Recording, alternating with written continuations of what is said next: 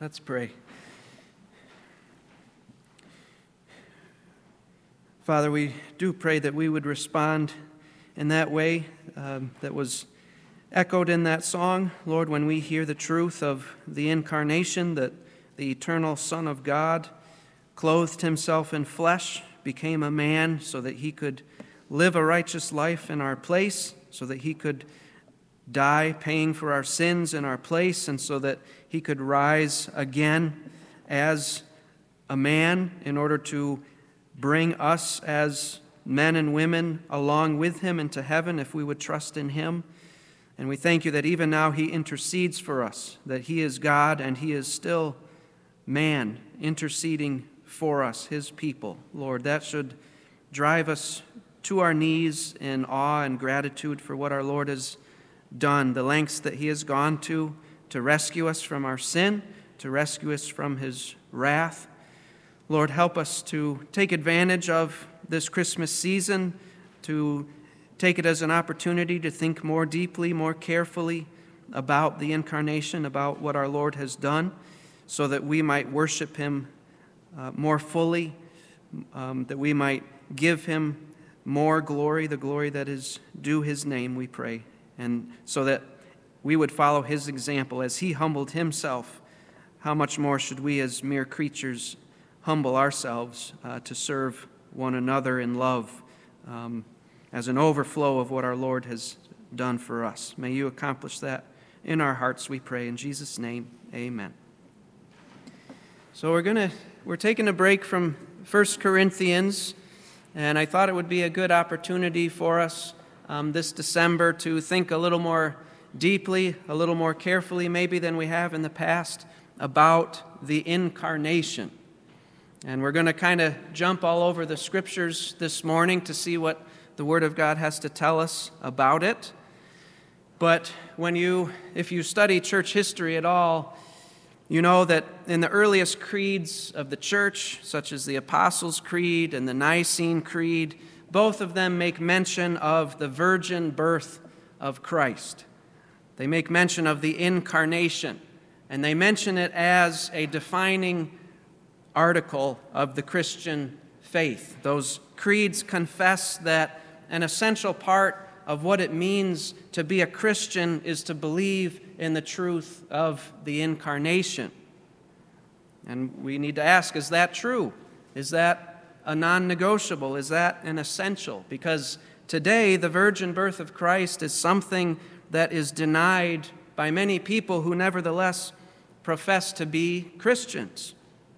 The incarnation is seen as nothing more than a myth, something that you don't really need to believe. But is that true? Can we treat the doctrine of the incarnation as something that we can choose to take or leave when it comes to our faith? If we don't believe it, can we still consider ourselves to be a Christian? Well, I hope to show you this morning that the incarnation is critical. It's a truth that we ought to hold very dear because if the incarnation is not true, if the virgin birth did not happen, then the gospel falls apart. It comes apart at the seams. The gospel stands or falls on the truth of the incarnation of Jesus Christ. So we're going to look into this truth a little bit more. First of all, what do I mean when I say incarnation? What is the incarnation? Well, turn with me, if you would, to John chapter 1. John's Gospel, chapter 1.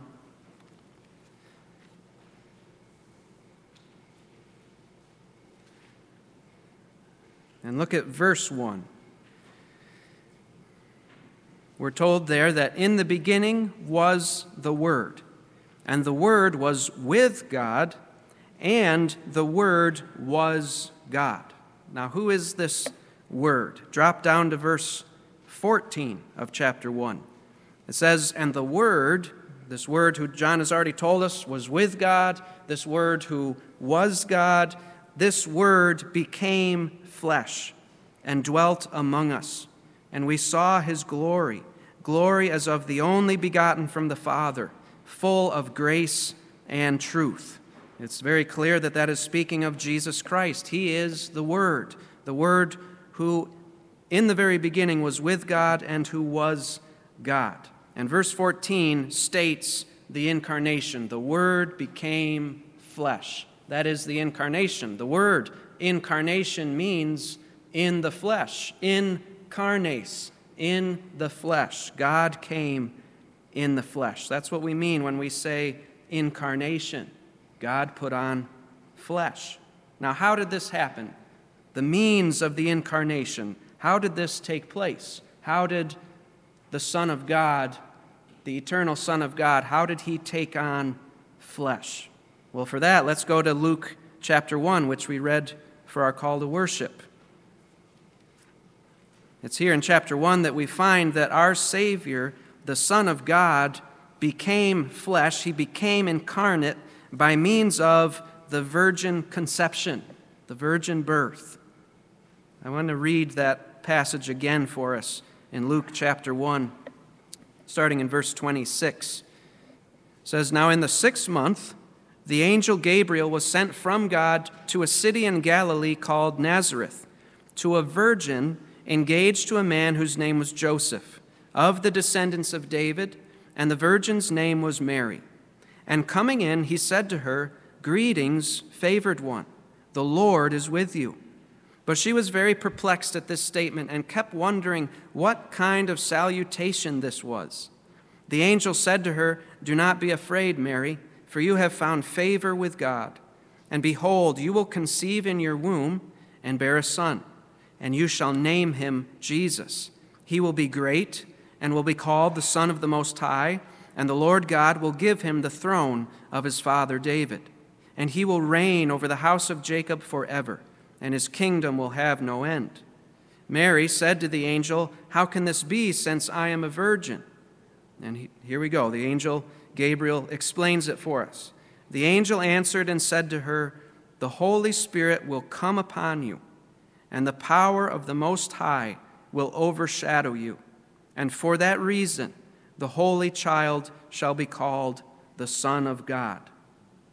So here we see in this passage, we see Gabriel, an angel sent from God, visit a woman named Mary. And he told this woman, who was a sinner like the rest of us, that she was graciously chosen by God to bear the incarnate Son of God in her womb. And naturally, she had questions. How would this happen since she was a virgin? She wanted to know.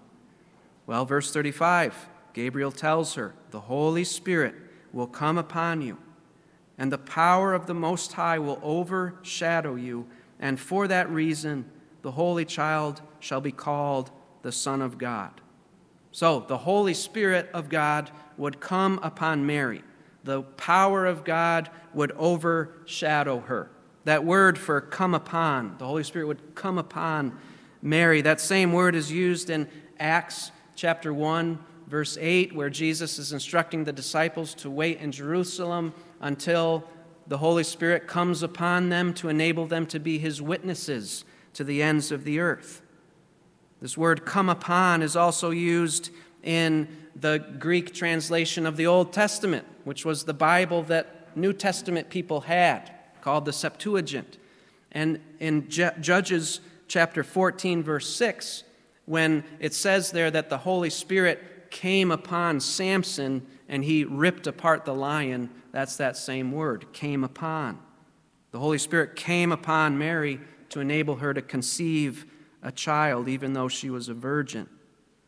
The word for overshadow, the power of the Most High will overshadow you, that word is the same word used again in the Septuagint in Exodus 40, verse 35, where we're told that the Shekinah glory of God, that pillar of cloud, settled upon the tabernacle. It overshadowed the tabernacle to the point that Moses could not enter because the glory of God was overshadowing that tabernacle.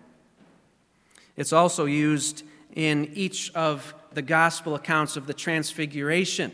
Remember, Peter, James, and John, they're on the mount with Jesus, and as he is having a conversation with Moses and Elijah, they see the splendor of Christ's glory and they're enveloped in a cloud. The glory of God is overshadowing them. It's that same word.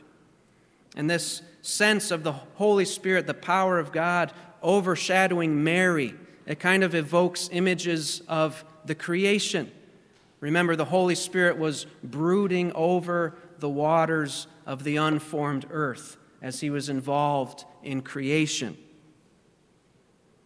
That tells us that this incarnation event was a miracle. It was the glory of God involved in bringing about this act of creation. The Holy Spirit formed a human nature in Mary's womb, a human nature to which the eternal Son of God united himself in order to be carried by Mary for nine months, to be born and laid in a manger, to grow up, increasing in wisdom and stature, to go and preach the gospel of the kingdom to Israel, to be scourged, to be hung on a cross in order to redeem a lost humanity and to rise from the dead in a glorious resurrection. The Son of God, being the uncreated God, He is eternal. He has always existed together with the Father and the Holy Spirit. Our God is a triune God, right? He's one God, three persons Father, Son, Holy Spirit. The Son of God is eternal. But in that moment of the incarnation, the Son of God took upon himself the humanity which he united himself to, and that humanity was what was created in the womb of Mary. Now, just like Moses was unable to enter the tabernacle with the glory of God overshadowing it, so we cannot expect to enter right into what actually happened in the womb of Mary. We cannot peer very far into this miracle.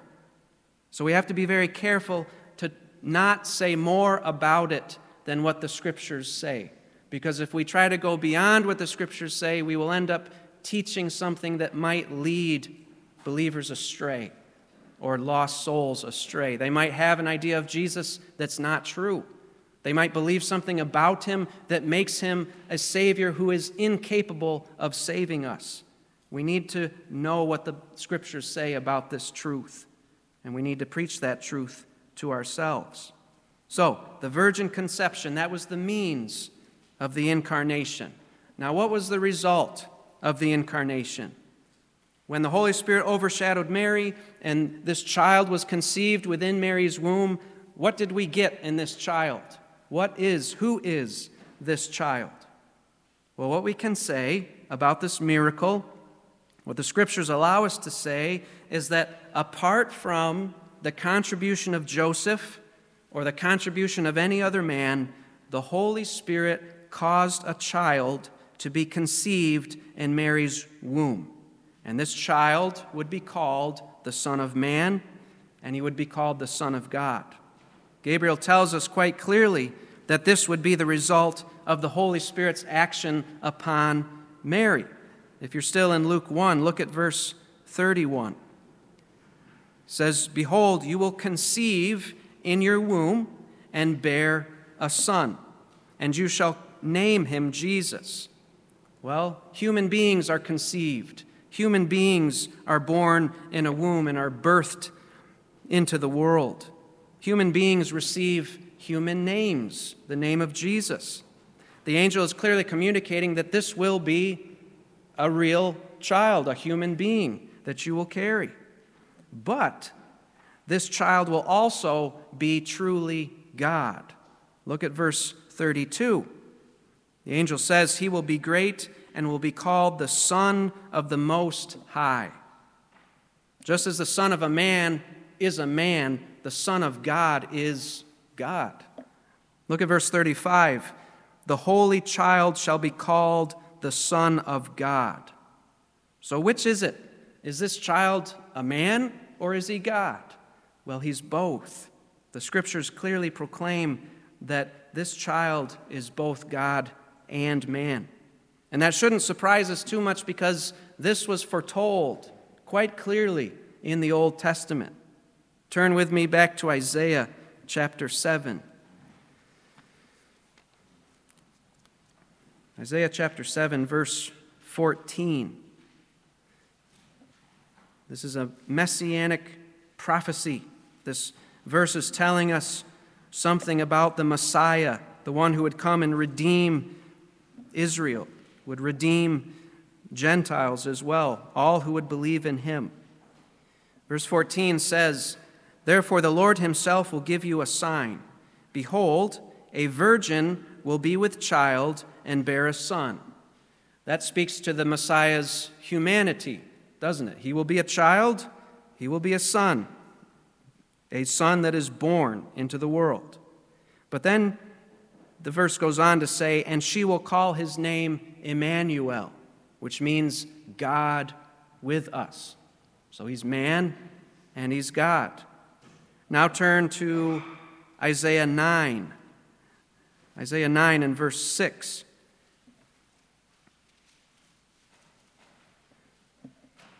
Another messianic prophecy. The prophet here tells us in verse 6 For a child will be born to us. Again, that speaks of his humanity. A son will be given to us, and the government will rest on his shoulders, and his name will be called Wonderful Counselor, Mighty God, Eternal Father, Prince of Peace. These are titles that you cannot apply to a mere man. This Messiah is also God, we are told here in this verse. And then lastly, let's look at the prophet Micah, if you can find it. I know we don't turn there all too often. Micah chapter 5.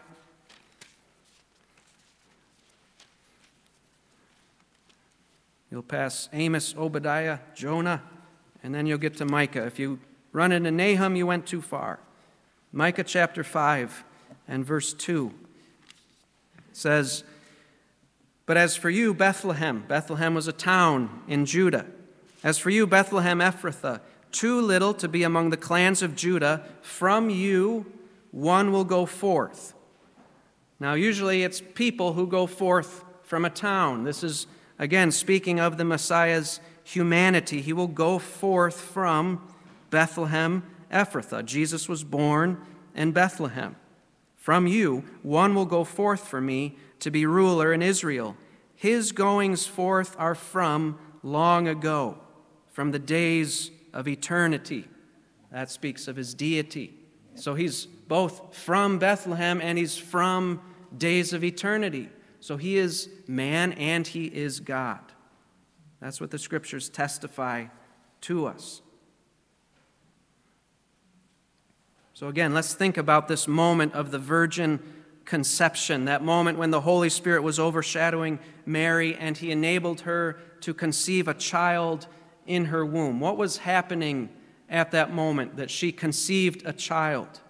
Well, that was the moment when the eternal Son of God stepped into his creation by uniting a human nature to himself. The Son of God has always been God. But when the Holy Spirit caused Mary to conceive a child in her womb, what was happening was that the Son of God was taking flesh upon himself in Mary's womb in order to become a man. And theologians have a term for this reality about the incarnate Christ. They say it's a hypostatic union. Hypostatic means something like personal. What happened, what resulted from the incarnation was a personal union. It refers to the fact that in Jesus Christ we find two natures, divine and human, united in one person. Jesus Christ. The one person, Jesus, has two natures a divine nature and a human nature. Jesus is God and he is a man, yet he is not two persons, he's one person, one Jesus. As the person of the Son of God, Jesus has always existed. And when he took on humanity in the incarnation, he didn't become a different person than who he's been from all eternity. He was still the Son of God after the fact. In the incarnation, he did not take on another personality in addition to who he's always been. Jesus having two natures does not mean that he was two different persons. Jesus did not have a split personality. He didn't go through life talking to himself like one person talking to another person. It's not as though there was the man Jesus and there was the God Jesus sharing a body together and having to figure out who would do what when, debating with one another.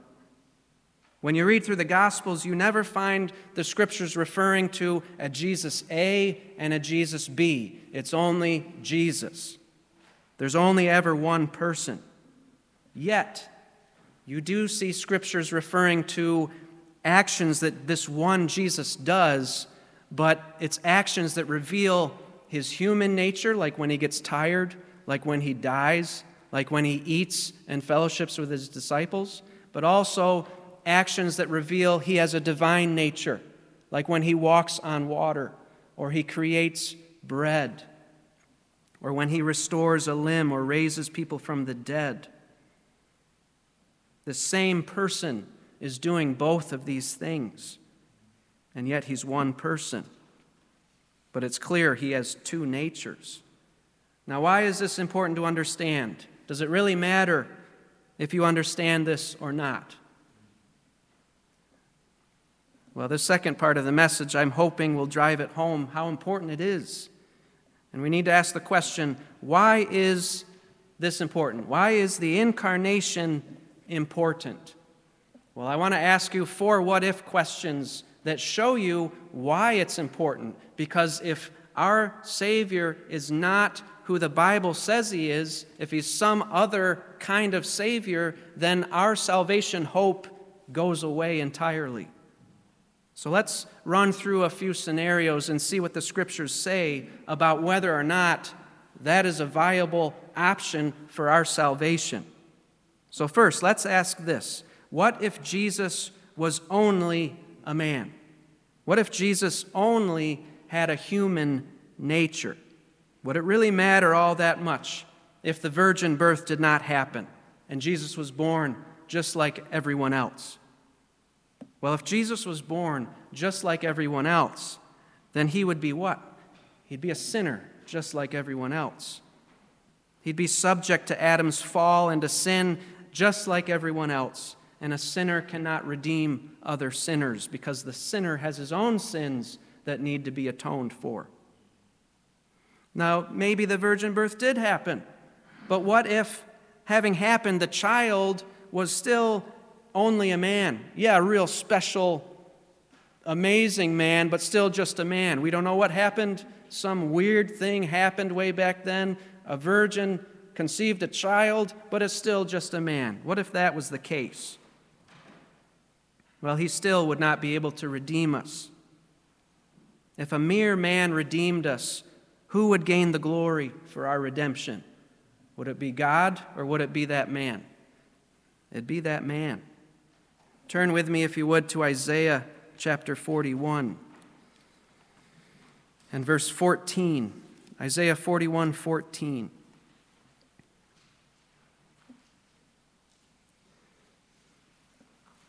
This is God speaking through the prophet Isaiah.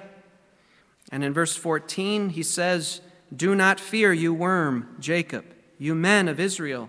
I will help you, declares the Lord, and your Redeemer is the Holy One of Israel. The Redeemer of Israel is God, the Lord, no one else. Turn over to Isaiah 43. Isaiah 43 and verse 10. You are my witnesses, declares the Lord, and my servant whom I have chosen, so that you may know and believe me and understand that I am He. Before me there was no God formed, and there will be none after me. I, even I, am the Lord, and there is no Savior besides me. God alone can be a Savior to his people. Verse 12 It is I who have declared and saved and proclaimed, and there was no strange God among you. So you are my witnesses, declares the Lord, and I am God. Even from eternity I am He, and there is none who can deliver out of my hand. I act, and who can reverse it? There's no man who comes along, no matter how miraculous his birth might have been, if he's a mere man, he still cannot deliver people out of the just hands of God. Only God can do that. Lastly, turn to Psalm 49.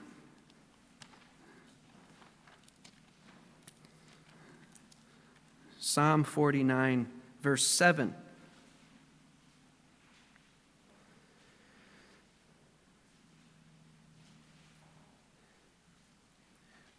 The psalmist writes, No man can by any means redeem his brother or give to God a ransom for him.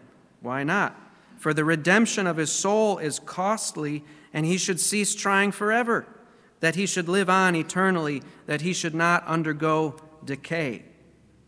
That passage tells us that there is not a man who is only a man who ever lived who can redeem even one other person, let alone redeem a whole people for God.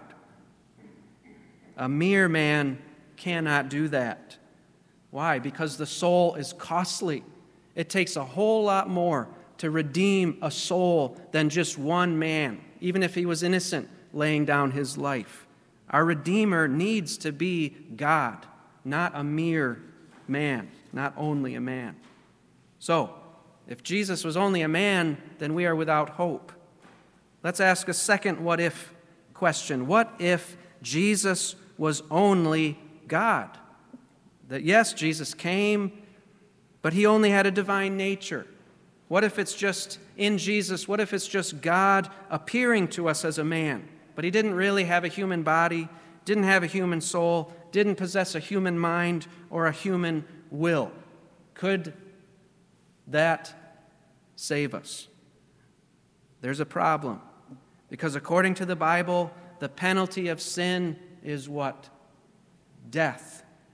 So the only way we can be forgiven is if someone dies in our place, paying that penalty for us. What does Hebrews 9:22 say? Without the shedding of blood there is no what? No forgiveness. As the just judge, God requires that a penalty be paid for the sins committed by sinful man against him. And the problem is that God as God, cannot die on behalf of men because God is immortal, He's eternal and unchanging. If God died, He would cease to be God because God cannot die. It would be to undo who He is as the eternal God. God cannot go against who He is. The great I am cannot cease to be. So, humanity's in a bit of a pickle because someone with only a human nature cannot redeem us, and someone with only a divine nature cannot redeem us. Well, let's try something else. What if Jesus is two persons? Remember, we'd been saying at the beginning, the scriptures reveal he's one person. But what if he was two persons? It's very important that we say that Jesus is one person, both truly God and truly man at the same time, but he's one person. If Jesus was two persons, say, the Son of God being one person and the man Jesus being another person, so that you have God and man kind of sharing a body together, working together to accomplish our redemption. Well, that still would not solve the, our problem, our sin problem, because we run into the same problem we ran into with the previous two questions. Because even though in this scenario you have the man Jesus being possessed by the Son of God, the man Jesus laying down his life is still just a what? A man. Just like a demon possessed man is still just a man. Such a man's sacrifice would not be effective in saving us from our sins. Well, let's try one, one last scenario. What if Jesus was a hybrid of God and man. That wouldn't work either. It's important that we say that the one person, Jesus, is truly God and he is truly man. He has two natures that are inseparably united together in him, but those two natures remain unmixed and unchanged. All that God is, Jesus is. That's why it wasn't blasphemy when Thomas, seeing his resurrected Lord, said, My Lord and my God. Jesus is truly, fully God, worthy of all worship. And it's also why Paul could say what he said in 1 Timothy 2 5, when he said, There is one mediator between God and men, the man, Christ Jesus. He said, The man, Christ Jesus. How can both things be true? I don't know, but they are true. That's what the Bible says. It's true. And it's important that we cling to that truth. When the incarnation happened, the Son of God did not become some kind of hybrid being, part God, part man. That would make him less than God and more than a man. What historically happened at the incarnation is totally different from what we read about in the mythological stories of the Greeks. For example, the myth about Hercules. You see Zeus, the Greek god, he comes and he impersonates a woman's husband, and Zeus and this woman have relations, and the product of their coming together is the child Hercules. And Hercules was a demigod possessing superhuman strength. You could say that Hercules was a god man hybrid. That's not at all what we find in the incarnation. First of all, in Luke 1, there was nothing sexual going on when the Holy Spirit overshadowed Mary. It was a creative miracle, not a sexual act. Secondly, the child Jesus, conceived as a result of that miracle, was not a hybrid being. The mythological Hercules was a hybrid. He was more than a man, but less than a God. That's not the case with Jesus. Jesus is fully man and he's fully God. Thirdly, the mythological union between Zeus and Hercules' mother resulted in a new person who had never existed before Hercules. But the historical event of the incarnation is not like that because the person born to Mary was not a new person. He was the same person who had always existed in the Godhead as the Son of God. And after the incarnation, he was still the Son of God. Turn to John chapter 1 verse 30. I want to show you how this is true. He's the same person before and after the incarnation. John chapter 1 Listen to what John the Baptist says in verse 30. Remember, John the Baptist was related to Jesus, he was older than Jesus. In verse 30, he says, speaking of Jesus, This is he on behalf of whom I said, After me comes a man. Notice he says, A man who has a higher rank than I. Why? For he existed before me. John's older than Jesus. He's speaking of a man who existed before him. How can he say that? He can say that because it's the same person. He's speaking about the Son of God. He's still the Son of God after the incarnation that he was before. That's how John can say he existed before me. Uh, Jesus says this, very much the same thing in John chapter 8, verse 58. And this really gets the Jews riled up when he says this. John 8, 58. Jesus said to them, Truly, truly, I say to you, before Abraham was born, I am. Jesus is speaking about himself. The incarnate Christ says about himself, Before Abraham was born, I am. He's the same person. It's still the Son of God before the incarnation and after. The Son of God is speaking. Jesus is the Son of God.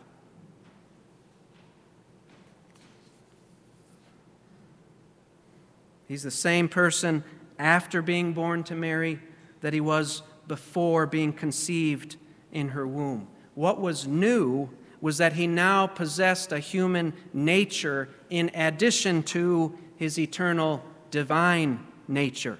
But he was still the same Son of God. So, Jesus is not a mixture, he's not a hybrid of divinity and humanity. If he were, he would be unable to save us because he would not be truly man, could not be a substitute for us, and he would not be truly God, something less than God, unable to redeem a whole people. And we've, we've seen that in order to save us, he has to be truly man and truly God at the same time. That's a tall order for a, a Savior. That's the kind of Savior we need in order to save us. So, what did God do? God the Son became a man so that as a man he could die on behalf of men.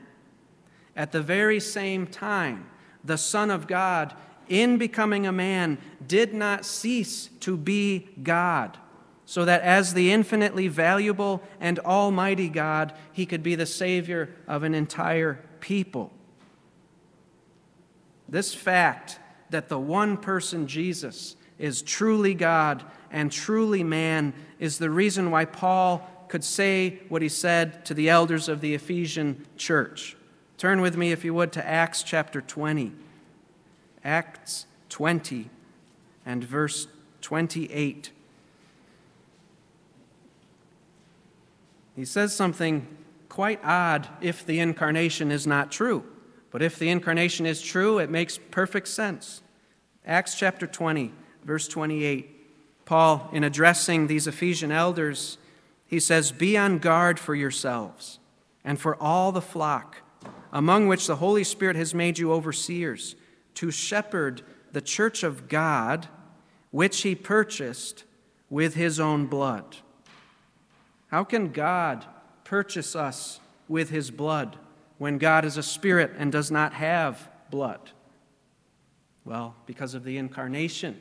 Jesus, as man, shed his blood, and Jesus, as God, purchased us by that blood. That's the only reason we can truthfully sing that refrain in Charles Wesley's hymn, And Can It Be? Have you ever been struck by what we sing in the refrain of that hymn? Amazing love, how can it be that thou, my God, should die for me? The only reason we can say that is because our Jesus is incarnate. He's God and man. That's why we can sing that. Do you see how fitting a Savior Jesus is for us? Acts 4:12 says, "And there is salvation in no one else, for there is no other name under heaven that has been given among men by which we must be saved. The false God of Islam, Allah, he cannot save you because he did not become a man to die in your place. Neither, neither did the pantheon of false gods in the Hindu religion. Neither the Pope, nor Mary, nor the saints, nor your own efforts to become holy can save you, because mere men cannot save other men.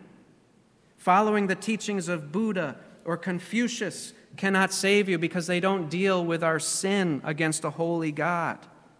The Jesus of the Mormons, the Jesus of the Jehovah's Witnesses cannot save you because the Jesus that they proclaim is a Jesus who's less than God. That's not the Jesus the Bible proclaims. The Bible proclaims that Jesus is God and he is man, our one Savior. As God, Jesus is mighty to save. Because of that, there is no sin, there is no amount of sin that Jesus cannot forgive you of and save you from. His sacrifice as God is of infinite value because of who he is.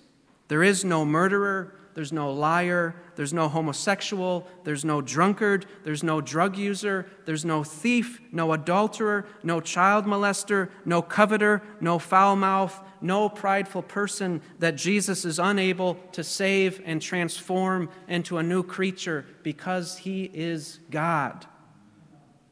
As a man, Jesus is our perfect substitute. Jesus lived his life as a man, and he lived out a life of perfect, sinless righteousness. And he did it in the place of his people, so that if we put our faith in him, the righteous life that he lived as a man, God takes that and credits it to our account and counts us as righteous because our Savior, who is also a man, lived out a righteousness for us. As a man, Jesus died on the cross in the place of sinners in order to atone for our sins. As a man, he died, taking that penalty upon himself, so that if you trust in him, you are acquitted, you are forgiven, you are made clean by the blood of Jesus Christ. And as a man, Jesus rose from the dead, ascended to the right hand of his heavenly Father, and there he intercedes for his people as their brother. He's our substitute. So that if we come to him, if we turn from our sins and we put our trust in him, he saves us. He will take us to be with him when we die. He's our representative as our fellow man. So stop trying to earn your way to heaven because you cannot save yourself. Isaiah 64 6 says, All your righteous deeds are as filthy rags in God's eyes. And stop looking to anyone or anything else to make you right with God because they cannot. Jesus alone can. And Jesus invites you to receive Him, Him, as a free gift and as your only Savior and Lord. And all you need to do to lay hold of Him as your all sufficient Savior and Lord is put your faith in Him, Him as the only one, the only one who is worthy to own you, to rule you, to save you, and to satisfy you forever. And if you trust in Him, He will save you. Let's pray. Father, we thank you for this, this truth, Lord. It, it's a very deep and high truth. Lord, we, we will spend the rest of our lives uh, plumbing its depths and never come to the never come to the place where we can fully wrap our arms and our minds around it. We will spend eternity praising you for this, for who you are, for what you've done. Lord Jesus, we thank you that you are God, mighty to save us, to save all who would come to you in repentant faith. And Lord Jesus, we thank you that you are man, that you identified with us, that you are our righteous representative, so that if we belong to you, your righteousness is credited to our account. And we thank you for being our faithful brother who prays for us, ensuring that we will endure in our faith, the faith that you have given to us as our forerunner. Lord, help us to love you more, we pray, as a result of today. In Jesus' name, amen.